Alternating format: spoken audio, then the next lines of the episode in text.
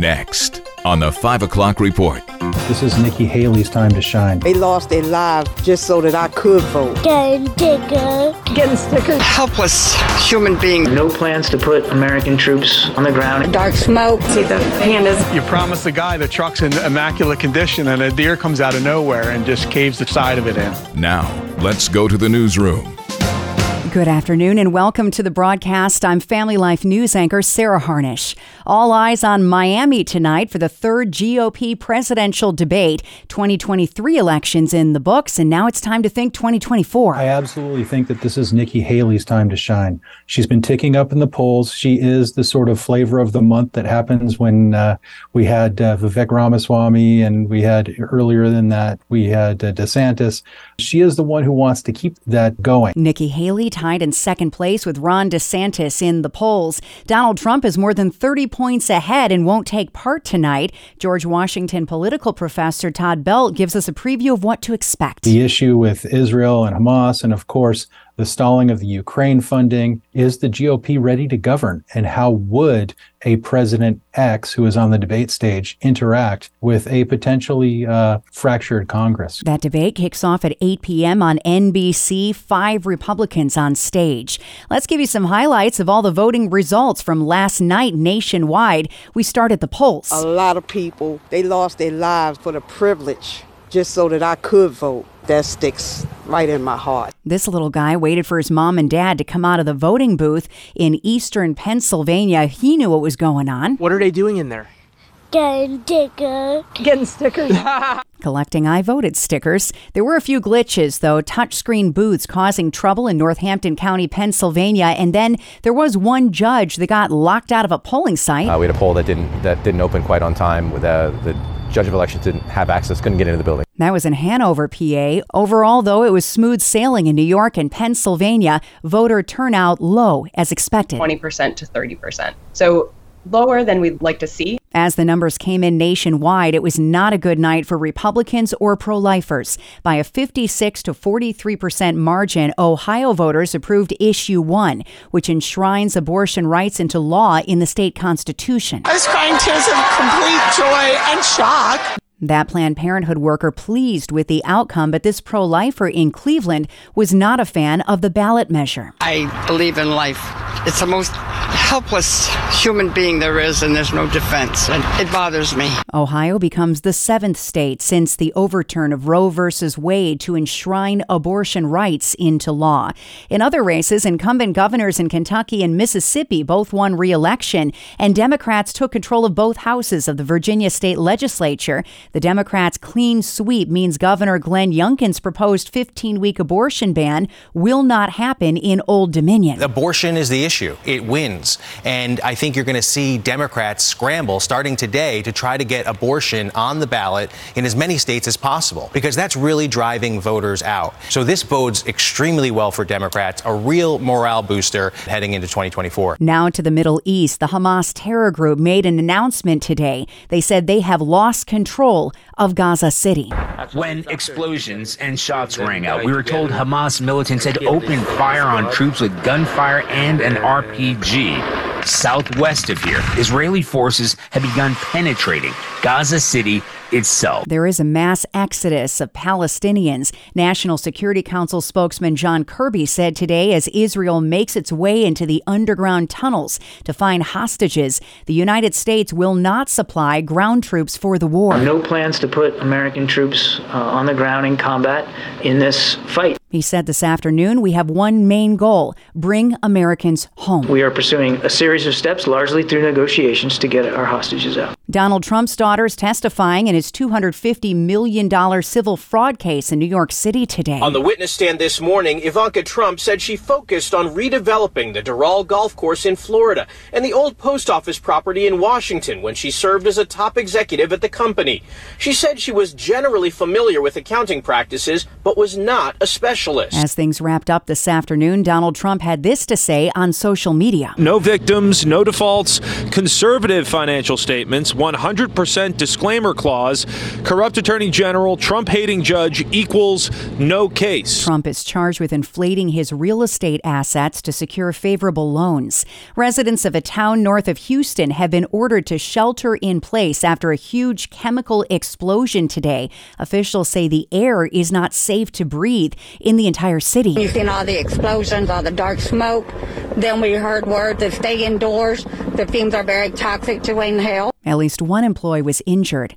Honor our rules. Missouri is suing the Biden administration over the FDA's distribution of abortion pills in the mail a year after they banned doctors from prescribing it. The suit argues the federal government doesn't have the authority to approve using the U.S. mail system to ship mifepristone and asks for an injunction to stop it.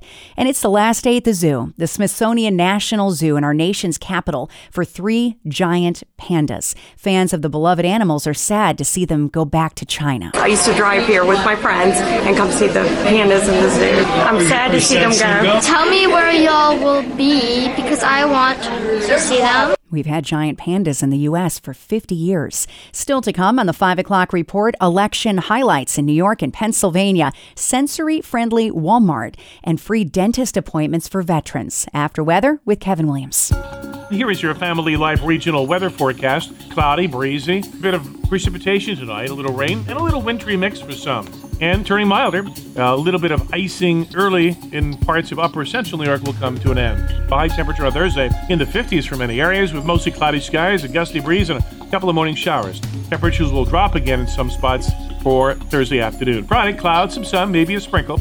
High temperatures mid 40s to the middle 50s. Thank you, Kevin. Checking the stories, making news where you live across New York and Pennsylvania. We start with local election coverage in New York and PA. The Commonwealth, yet again, held a free, fair, safe, and secure election. Turnout was low, but not the lowest. The race for Pennsylvania Superior Court got called while you were at lunch today. Family Life's Greg Gillespie has the results. The margin in that race within one and a half percentage points, and the seat went to the Democrats. The winner, Justice Timika Lane, has served on the Court of Common Pleas for 10 years and was heavily endorsed by Planned Parenthood and the United Steelworkers Union.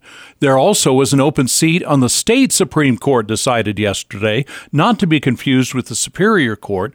The Supreme Court seat went to Democrat Dan McCaffery. Democrats now have a majority in the state's highest court, five justices to two. Greg Gillespie, Family Life News. In New York, some takeaways. Democratic Erie County Executive Mark Poloncarz became the first county leader to win a fourth term. Onondaga got a Republican county executive. Monroe County got its first Democratic county executive in 30 years. I don't view the job of the county executive as an overly partisan position. It's really about rolling up your sleeves and getting the job done. Republicans statewide did well in races for mayor, and the two constitutional amendments passed with flying colors. One of them removed the borrowing limits for school districts in small cities. This is going to impact 57 school districts across the state and will really be used for projects that involved improving technology, improving security, as well as making repairs to facilities on school campuses. For more insights and analysis on Election Day 2023, we turn to Dr. Stephen Coleman, a political pundit for WETM TV in Elmira. Let's listen in with our own Bob Price. A lot of Republicans are licking their wounds today, saying, Here we go again. This happened in 2022 and it happened again. Virginia goes Democrat. Uh, the governor's race in Kentucky, that a lot of folks thought would be a lot closer, wasn't even close. And in Ohio, abortion is on the ballot, and you better believe it has got Democrats revved up uh, going into next year's election. How do you read the tea leaves here as you take stock, Steve, of what happened last night and what it portends for 2024? Well, there's a uh, there's a warning light on the uh, Republican dashboard that they better address satisfactorily the issue of uh, abortion. That's uh, a big deal, I think, to American voters. Yeah, I heard one analyst, David Carlucci, former New York State senator, say this morning if you're a Republican and you're talking about abortion right now, you're talking about the wrong things. You should be talking about kitchen table issues like the economy, like inflation, like the border, because the abortion issue is, no matter where you stand on that issue, Steve, is not a win winning issue for Republicans right now. No, it is not. And I think, uh, yes, uh, politicians, Republicans should be talking about bread and butter issues. But of course, to a lot of Americans, abortion is a bread and butter issue. What could be more bread and butter than, than, than life. That's political pundit Dr. Steve Coleman talking to Family Life News earlier today. Walmart is expanding its sensory friendly hours at all stores nationwide, including those in New York and Pennsylvania. It's to benefit those with autism, ADHD, and PTSD. This woman says it will be a huge benefit for her son. I think it's great because they're setting aside time for that for somebody. And I just think it's a beautiful thing. Starting Friday, Walmart will dim the lights and turn off the music every day for two hours from 8 a.m. until 10 a.m. Next, a snippet of our weekly feature, Real Answers with Chris Anderson. Anderson says many American workers lose work life balance when the only way they feel proud or purposeful is in their job description. Again, it's not that you can't use your career or your job to say, you know, this is what I do, because that always comes up in conversation but make sure your full identity is not just wrapped up in your career. He also says that you can still maintain your faith in the workplace. If you're listening to gossip, even though you're not necessarily passing it along, you are still contributing and encouraging others to gossip just by listening. You can hear more of this feature by going to familylife.org slash news podcasts. And a dentist in Syracuse is offering free dental care to veterans this Friday for the 12th straight year. Dr. Joan Laura's father was a dentist and served in the Korean War. Veterans can choose between a cleaning, a filling, or an extraction for free.